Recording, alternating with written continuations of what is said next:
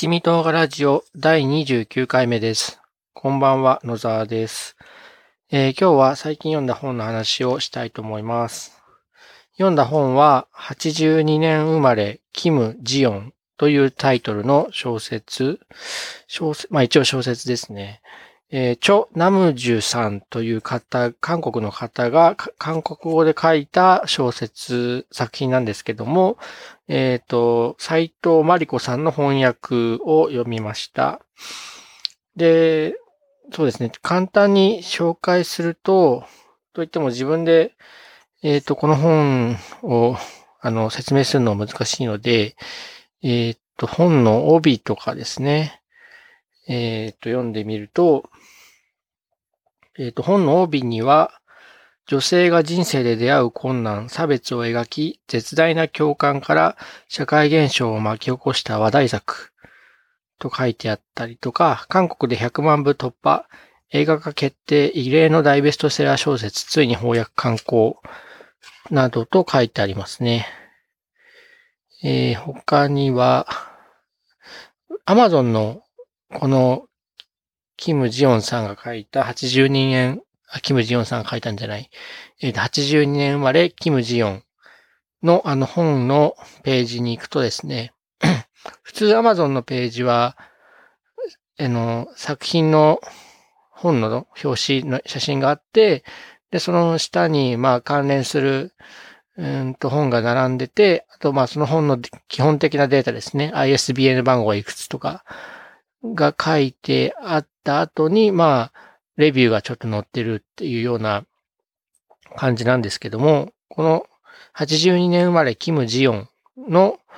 えー、Amazon のページ行くとですね、だいぶ充実していまして、おそらく出版社の人が、あの、だいぶ力を入れて、えっ、と、書い、作ってるんじゃないかなと思います。こんなに商品の説明欄をたくさん書き込んで込めるんですね。あの、Amazon って。えーいろんなあの、方の紹介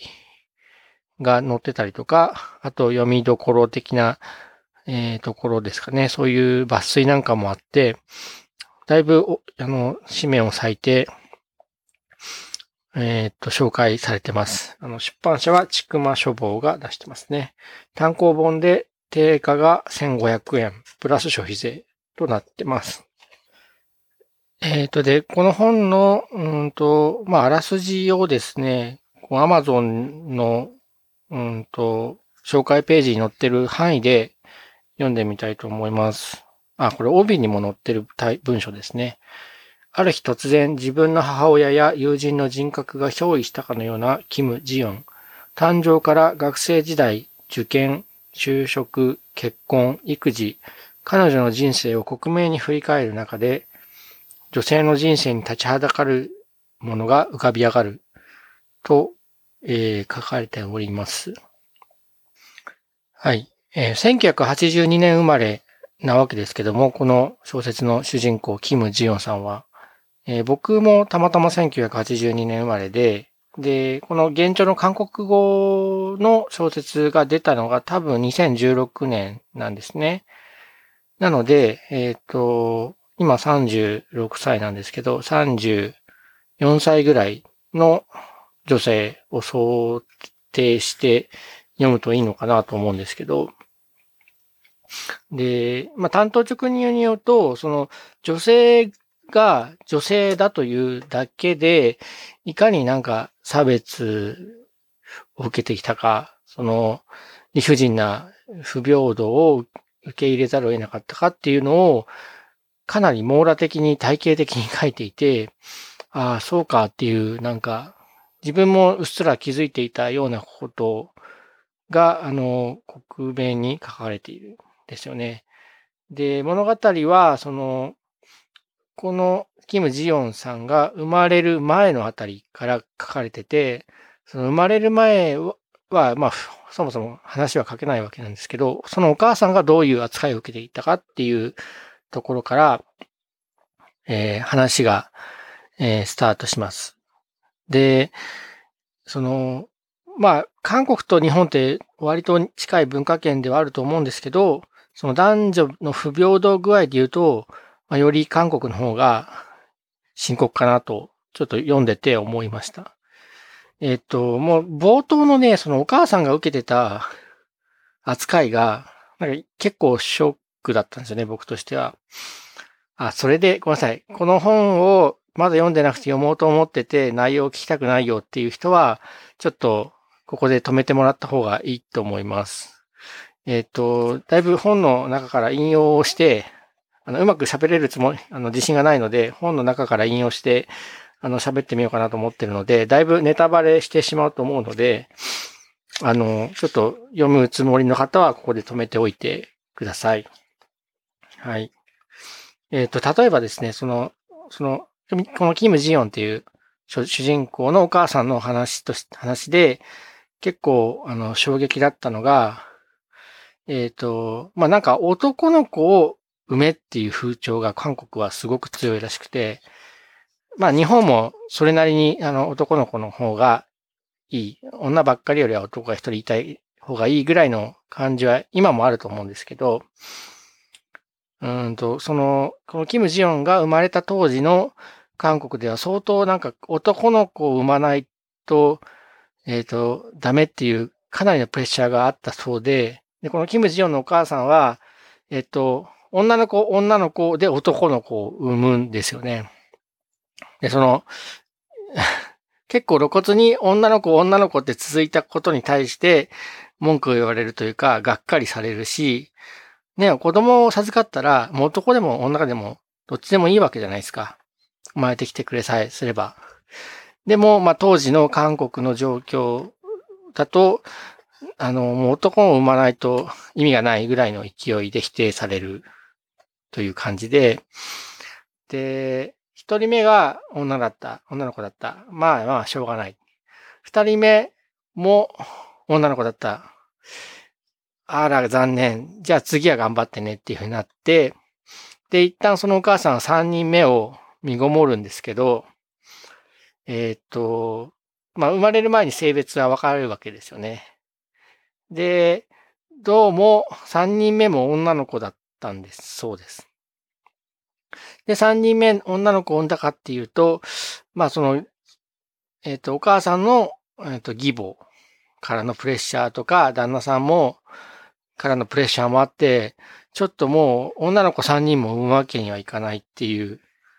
感じだったみたいで、下ろしてしまいます。3人目の子は。で、だから本当は4人目ですよね。4人目の子を授かってなんとか男の子が生まれるっていう感じだそうで、で、それは、えっ、ー、と、まあ、この小説の中だけの世界ではなくて、このこの小説は、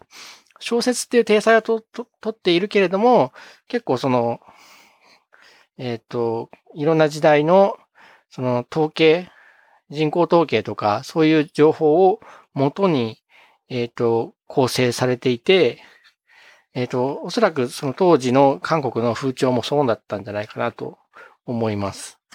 思われます。で、それを裏付けるのが、あの、韓国のその当時の男女比なんですよね。えっ、ー、と、本文から読むと、その頃政府は家族計画という名称で産児制限政策を展開していた。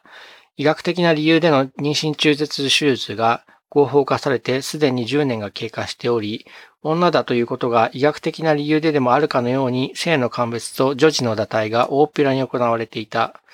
1980年代はずっとそんな雰囲気が続き、90年代の初めには性比のアンバランスが頂点に達し、3番目以降の子供の出生性比は男児が女児の2倍以上だった。母は一人で、まあ、うんぬんかんぬんって書いてあるんですけども、えっ、と、3人目に、まあ、多分1人目、2人目は、まあ、男が生まれるだろうと予測して多分何もしないんだろうと思うんですけど、3人目以降の子供の出生性比うん、3人目の子供のが男か女かですよね。で、その男と女、普通だったら自然な状態であれば、まあ2分の1ずつですよね。まあ、2分の2.01と2.1.99ぐらいの差は出るだろうと思うんですけど、まあ、ほぼ2だと思うんですけど、あ、ほぼ1対1だと思うんですけど、えっ、ー、と、3人目以降のに限っては、男の子が女の子の2倍以上だったということで、だいぶ自然な状態からかけ離れているので、結構大規模に男の子と女の子を、まあ、外科手術的に生み分けるみたいなことをしてたんだな、というのが、まあ、この統計データから分かって、まあ、恐ろしいなと。まあ、よほどのことじゃない限り、まあ、特に身ごもった女の人は、自分の子供を下ろそうなんて思わないと思うんですけど、それを半ば強制させる。えっ、ー、と、本文では別に誰かにやれと言われたわけではないんですけども、でももう無言の圧力がひどすぎて、もうそうせざるを得なかったということで、まあそうしちゃったんですよね。で、他にもですね、えー、例えばそのお母さんがまた壮絶な結構人生を歩んでいて、このキム・ジヨンのお母さんがですね、キム・ジヨンのお母さんは4人家族、あ、4人兄弟なんですよ。あ、違う、5人だ。5人兄弟で、兄が2人、姉が1人、弟が1人いる。ですよね。だうんと、5人兄弟がいて3人とも男なんですよね。で、お兄2人はいい教育を受けさせてもらえるそうなんですよ。で、その兄2人の教育費はどうやって稼いだかっていうと、えっ、ー、と、もちろんお父さんお母さんが稼ぐんだと思うんですけど、その女の兄弟、その、キム・ジヨンのお母さん自身とその姉、二人がですね、えっ、と、都会の工場に出て、えっ、と、働いて、しかもすごい劣悪な労働環境で働いて、働いて働いて、で、そこで得られた賃金を家に仕送りして、それが兄たちの学費になるんだっていう話を聞いて、で、まあその、お母さんとその姉が働いてた工場の環境なんかも書いてあるんですけど、これいつの時代の産業革命かっていうぐらい、な結構広いんですよね。で、一応1982年生まれキム・ジヨンだから、まあ僕と同世代なわけなんですよ。で、僕の母親がそんな環境で働けたかっていうと、さすがに日本ではもうそういう時代でもなかったと思うんですね。もっと明治とかであれば、まあ幼い子がね、都会とかに売られたりとか、出稼ぎに出されて、えー、っと、なんか、板を、糸、紡績工場で働かされるとか、そういうのはあったかと思うんですけど、僕の親の世代でそういう、そこまで厳しい、なんか、労働があったとは思わないので、だいぶこれは厳しい状況だなと。えっ、と、例えば産業革命が起こったイギリスなんかでも多分こういうことはあったんですけど、まあ、その歴史の世界のお話で、自分の一個前の世代がこんな、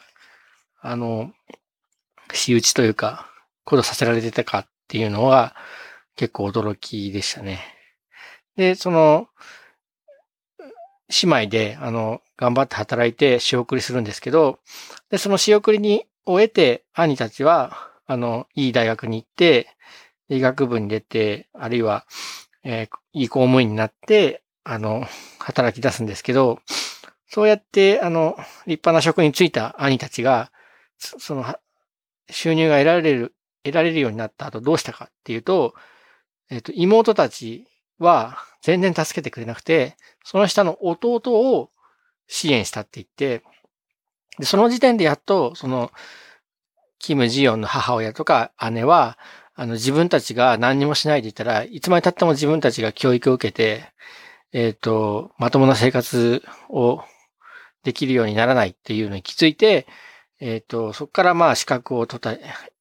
取ったりして、なんか頑張ってきたみたいな話があって、うおーと思って、そこも、まあ、その、そういう空気なんとなくわかりますよ。その男は教育、女は、あの、そんなの受けても無駄だから、教育を受けさせないみたいな風潮が確かに人時代前まではあったかと思います。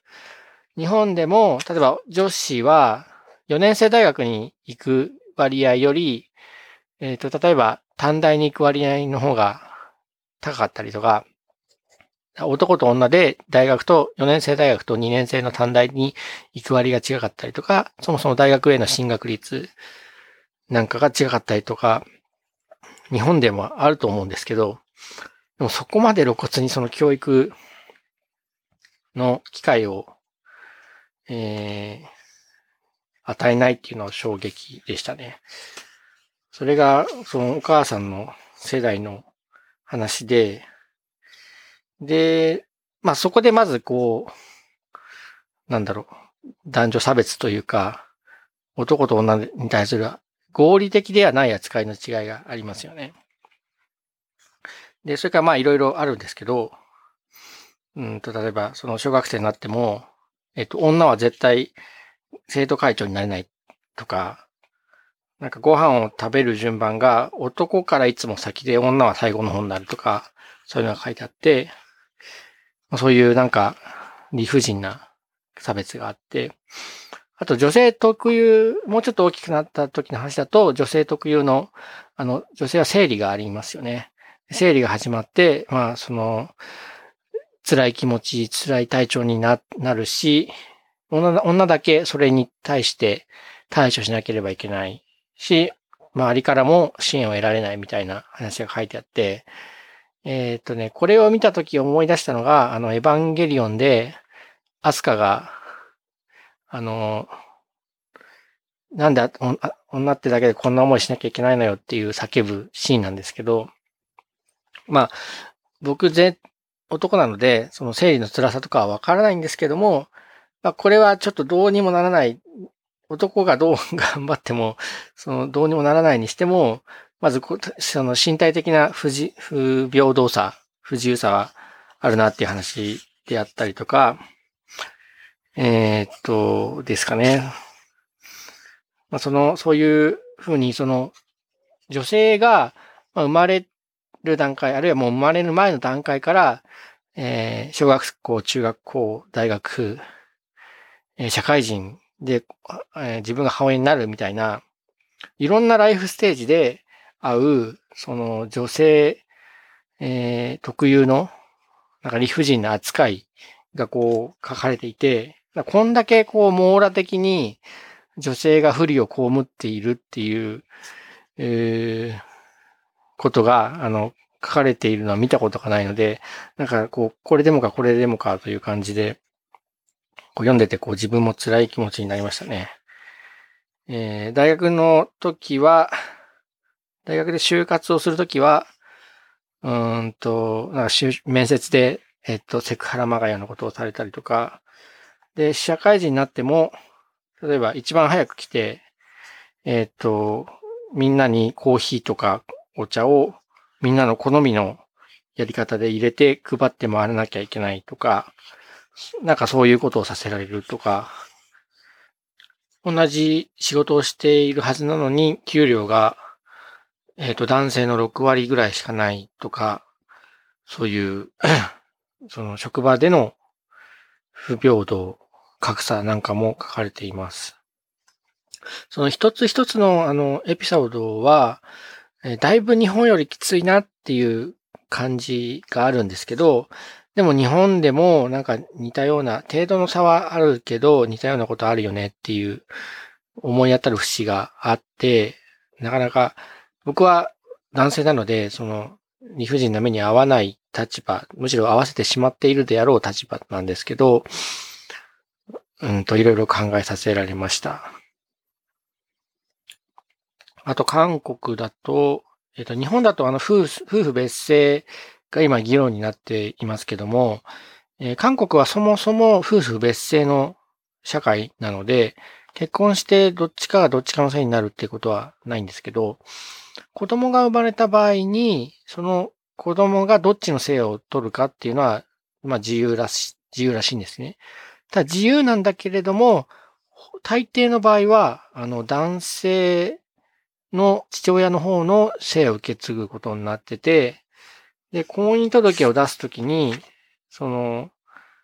この姓と本願を母親の姓本願にすると合意しましたかっていうチェック項目があって、そこにチェックをつけるかどうかで揉めるんですよね。こうやって多分チェックつけなかったら父親の姓になって、で、チェックをつけたら、えっ、と、母親の姓になるんですよね。これちょっと説問というか、その、書き方のアンバランス、なんていうのかな。平等じゃないですよね。どっちにしますかって、両方とも書いてチェックするってなったらまだ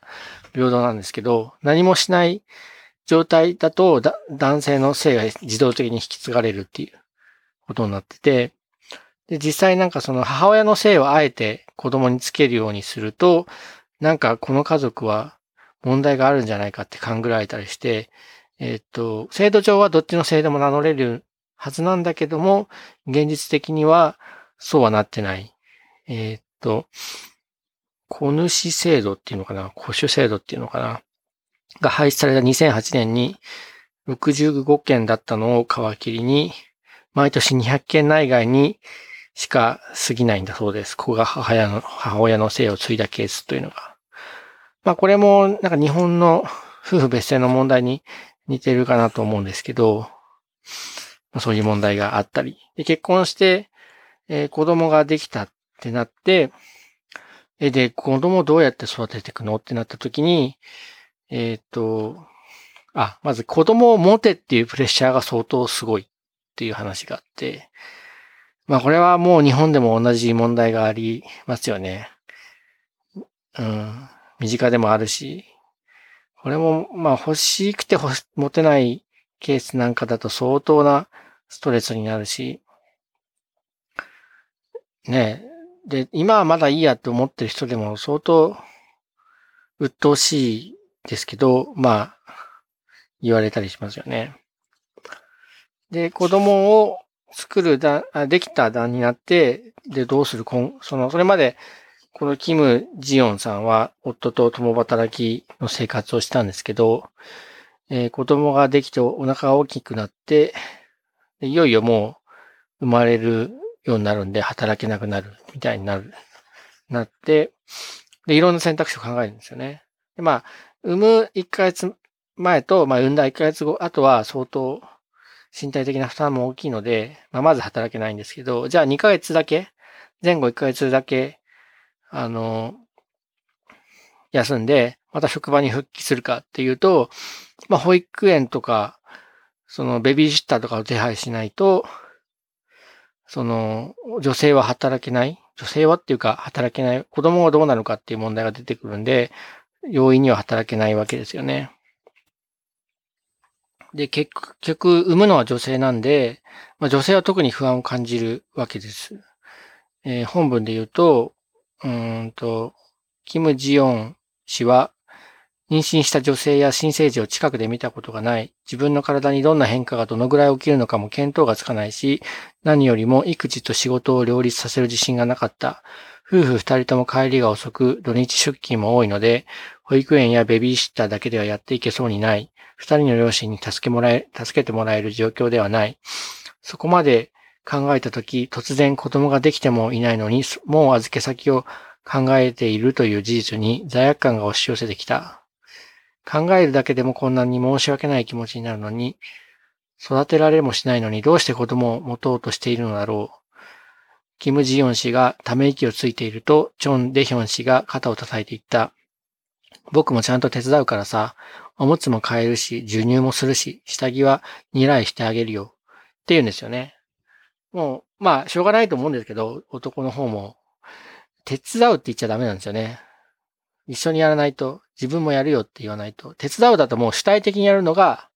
お母さん側で、自分はちょっと手を出す程度っていうスタンスになっちゃうんで、僕も人のことは言えないんですけど、まあこれは言っちゃいけない。し、で、えっと、キム・ジヨンが、あの、自分の考えてる罪悪感とか仕事のことをどうするのか、まあいろいろ悩んでることを、あの、夫に一生懸命説明して、で、夫が言うことが、でもさあ、ジヨン、失うもののことばかり考えないで得るものについて考えてごらんよ。えー、親になることがどんなに感動的なことかをさっていうふうに言うんですけど、これに対するそのキム・ジヨンの言うことがね、すごくもっともで、しかも、的をいていて、かつ切ない感じなんですね。ネタバレなんですけど言っちゃうとですね、失うもののことばかり考えるなって言うけど、私は今の若さも、健康も、職場や同僚や友達っていう社会的ネットワークも、今までの計画も未来も、全部失うかもしれないんだよ。だから失うもののことばかり考えちゃうんだよ。だけどあなたは何を失うの？って言うんですよね。えっ、と、まあ、夫夫が手伝うよとは言っても、まあ、辞める気まではないわけですよね、夫の方もね。で、子供を育てるのは母親の方の役割だっていう、まあ、通念があって、で、それをやってれば女性もまあ幸せだし、できるだろうって思ってるんですよね、男は。それによ、そうすることによって、どんだけの犠牲を女性側が払わなきゃいけないか。まあ、特にその、働いてて、やりたいことがあって、で、やっと今のキャリアを得て、今のスキルや、なんだろうな、仕事のやり方を覚えてきて、そのところまで到達した時点で、いきなり、ちょっとその進路に行けなくさせられるっていう体験が妊娠出産なわけなんですよ。もう物理的に働けなくなっちゃって、しかもそっから年単位で、その、働けない状態にさせられちゃうんですよね。えー、っと、まあ、これは本当に日本も、ま、韓国も全く同じ問題で、で、自分がその、今結婚10年経つ、結婚して10年経つんですけど、じ昔の自分、子供が生まれるた当時の自分、まあ、子供がもっと大きくなって3歳、4歳ぐらいまではだいぶ傍観者というか、主体的になれないでいた時期があって、まあ、なんだかんだ頭では、まあもちろん自分も母、妻も同じぐらい育児に家事にコミットすべきだっていうのは分かってるんですけども、えー、っと、やっぱり分かってなないんですよね。えー、っと、なんだかんだ言って家事はお母さんの方が上手だし、子供を育てるのもお母さんの方が向いてるっていう風な言い訳をして逃げてるというか、目に、えっ、ー、と、自分で主体的に関わろうとしてないっていう問題があって、そっから本当に180度変わってきたんですね、僕自身は。まあ、今、十分なことはできてるとはとても言えないですけど、でも、10年前とか、子供が生まれたばかりの頃とか思い出すと、本当にポンコツだったわけですね、僕は。ただ、まあ変わってきたので、変わってきた間で僕もいろんなこう悩んで苦しんできたので、で、自分はその苦しめられる女性側、女性ではないので、女性側ではないんですけど、でも、その女性が苦しんでる思いを、なんだろう、分かったからこそ自分も変われてきたので、あの、なんだろうな、昔のバカだった自分を思い出して、く、切なくなりました。で、女性がその経験する女性っていうだけで追わなきゃいけない理不尽さみたいなものは、結構その、僕も感じるんですね。というのは、結構その、学校とか幼稚園とか、えっ、ー、と、うちも共働きなので、えっ、ー、と、僕自身、父親として参加することが結構多いんですけど、まあ、そういうとこ行っても男の人がいる割合って、1割もなくて1%ぐらいなんですよね。だから、やっぱり、その子育ての世界みたいなところは女性の世界なんですけど、まあ女性だって仕事してったりする方はだいぶ今も、今は多いので、で、平日の集まり昼間にね、集まってね、何、何しろこうしろって言われたりとか、するのも一つのかなり理不尽だなって思ったりするんで、まあ、その子ど、子育て、子供の教育なので、その子供の教育を完全にね、人任せにしていいはずがないと思うんですよ。だから、やっぱ親が子供の教育について、えっ、ー、と、時間を割く、手間を割くっていうのは当たり前だし、むしろすべきだと思うんですけど、なんか、その、働いてる人間に対する配慮とか、リスペクトがない感じがするんですよね。えあんたたちはお母さんだし、時間あるから、あるし、子供可愛いからやるでしょみたいな押し付けっていうか、もう決めつけがあって、で、うんと、いろんなことをやらされる子供のためっっていう大義名分のもとに。なんかそういうのも一つの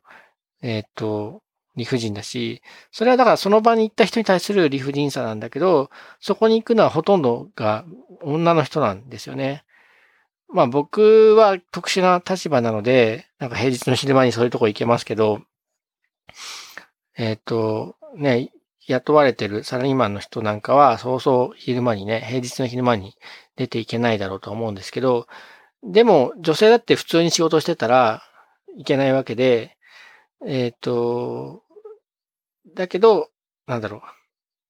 その、働く環境の不、不均衡があるじゃないですか。おお母さんは、レジ打ちのパートとか、なんか、フルタイムじゃない仕事が多くて、えっ、と、時給で働くタイプの仕事。お父さんはフルタイム。それ、それが、もうそういう家庭はもちろんあっていいんですけど、その比率がおかしい、おかしいっていうか、あの、うんと、まばらに、均等に分布しないですよね。明らかに男性の方が多くて偏ってますよね。いや、本当はやっぱり半々でいいはずなんですけど、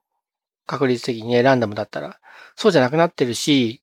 なんか男の側も女の側も、あの、まあ、そういうもんだし、仕方ないよねってこう、済ませちゃってること自体がだいぶ変な感じになってるかなと思うんですよね。はい。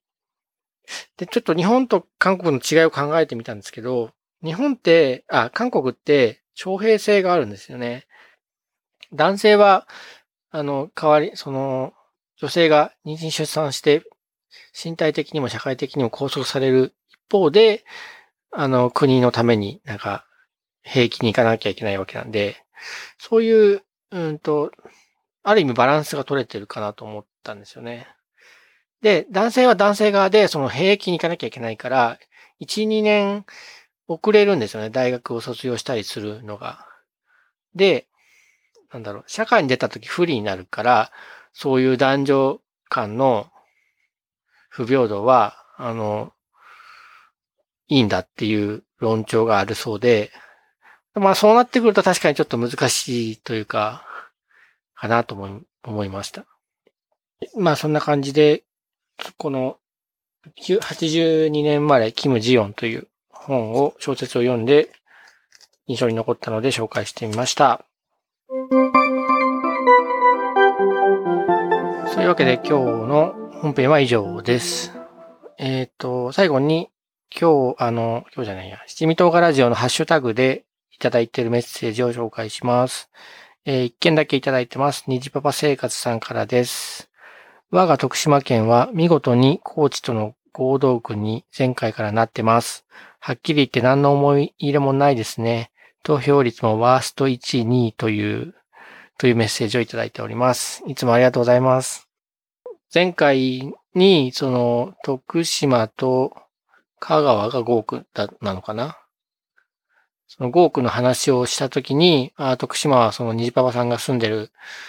県だなと思って、あ思い、思い出してたんですけど、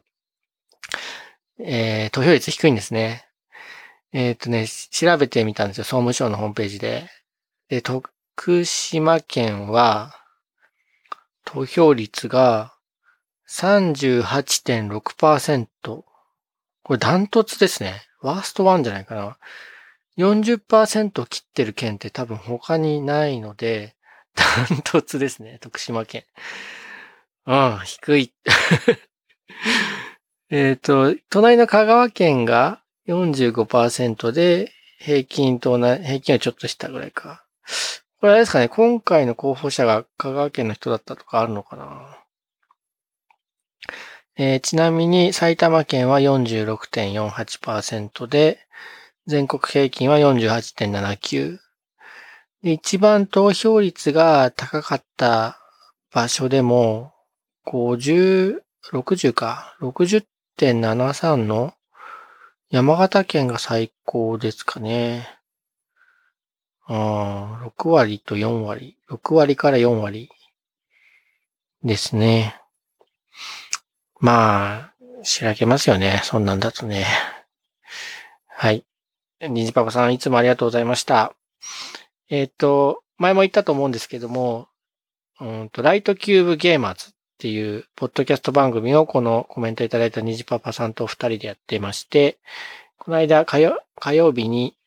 え4回目の配信をしましたので、よろしければ聞いてみてください。はい。じゃあ今日はこの辺にしときます。さよなら。